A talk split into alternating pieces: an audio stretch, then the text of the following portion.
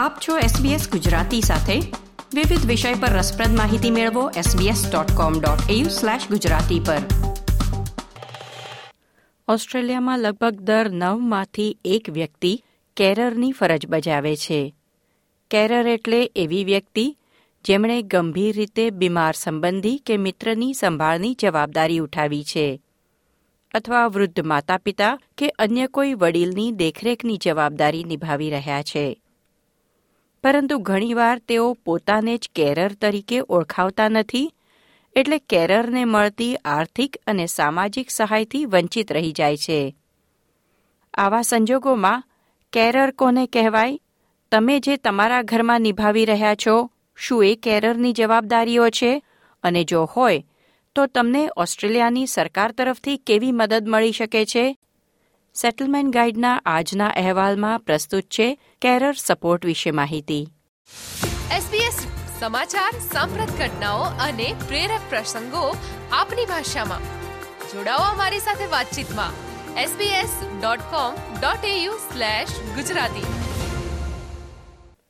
એક અંદાજ પ્રમાણે ઓસ્ટ્રેલિયામાં સત્યાવીસ લાખ લોકો એટલે કે બે પોઈન્ટ સાત મિલિયન ઓસ્ટ્રેલિયનો કેરરની ફરજ બજાવી રહ્યા છે.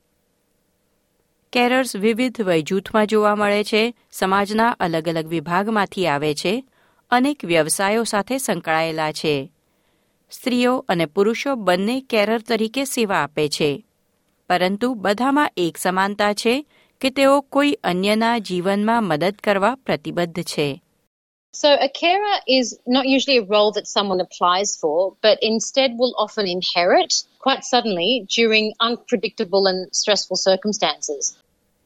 આ છે પેટી કિકોસ, એક અનુભવી કાઉન્સેલર અને સામાજિક કાર્યકર. તેઓ પોતે પણ એક કેરર છે.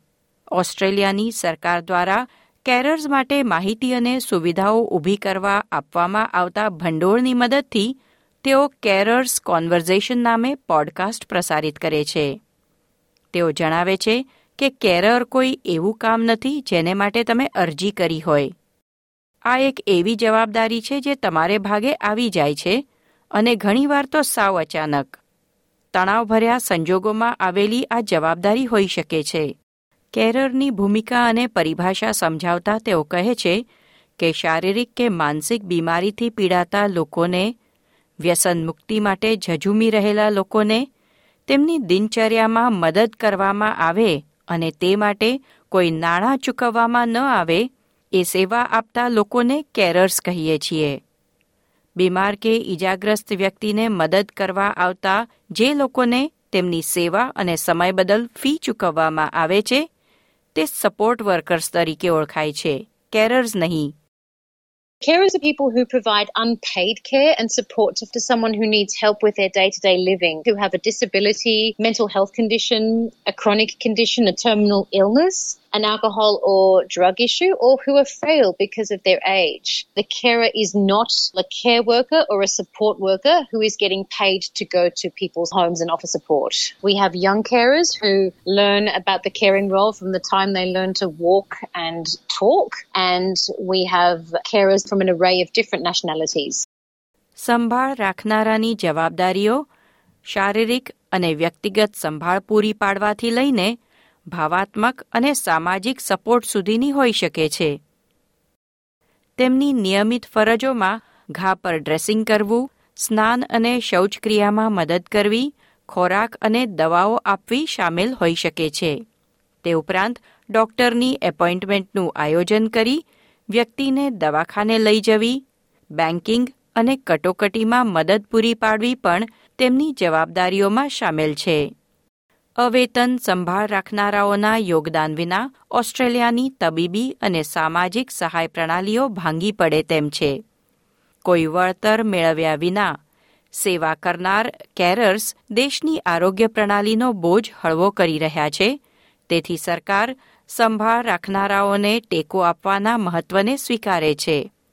પરંતુ કેરર્સ પોતે પોતાના યોગદાનને ના ઓળખી શકે ત્યારે સરકારી સુવિધાઓ અને સેવાઓ તેમજ આર્થિક સહાયથી વંચિત રહી જાય છે When you're that family member that's close enough to be the carer, your whole entire personal archetype changes. So sometimes you'll go from being a daughter to a carer, from being a wife to a carer. Sometimes you'll go from being a mother whose child was independent and grown up to suddenly becoming a carer again. And to say that that's a shock to the system is quite possibly an understatement.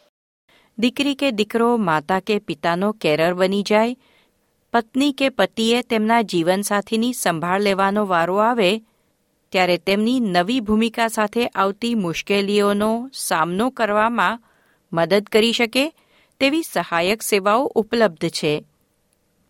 Services Australia, Centrelink, my aged care અને NDIS દ્વારા carers payment ચૂકવવામાં આવે છે. ભથ્થાની રકમ વ્યક્તિગત સંજોગો પર આધાર રાખે છે, પણ તે એ જ પેન્શન સાથે સરખાવી શકાય છે. સંભાળ આપનારની આવક અને સંપત્તિના આધારે રકમ નક્કી કરવામાં આવે છે.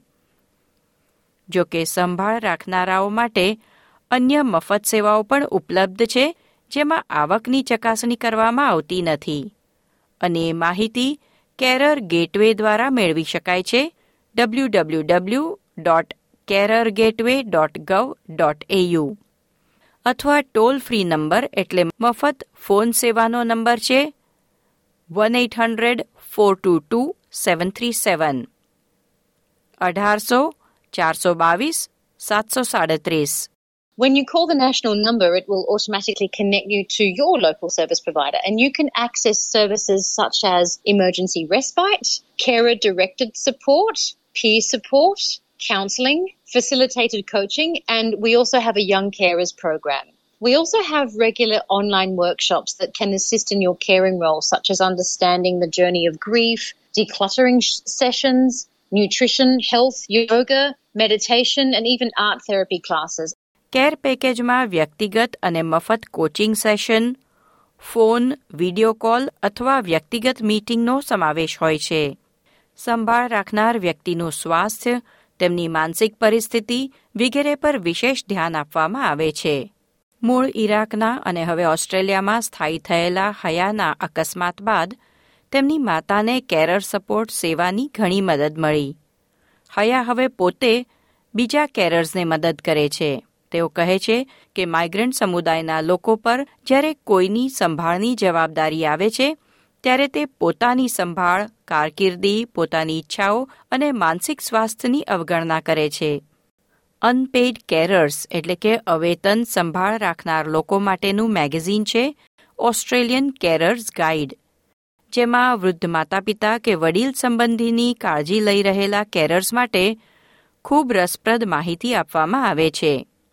મેગેઝિનના સ્થાપક પોલ કુરી જણાવે છે કે તેમણે મોટી ઉંમરના તેમના માતા પિતાની સંભાળની જવાબદારી લીધી ત્યારે તેમણે માર્ગદર્શનનો અભાવ અનુભવ્યો હતો ક્યાંથી મદદ મેળવવી કોને પૂછવું ક્યાં જવું એ બધા જ પ્રશ્નના જવાબ હવે તેઓ મેગેઝિનના માધ્યમથી આપી રહ્યા છે They enter a whole world without any roadmap. We've produced this because carers until now have felt unseen, unappreciated and neglected and not knowing where to get hands-on physical support such as respite, home care, where to access volunteers. We list all those services and support and make it easy for them to reach out and get help.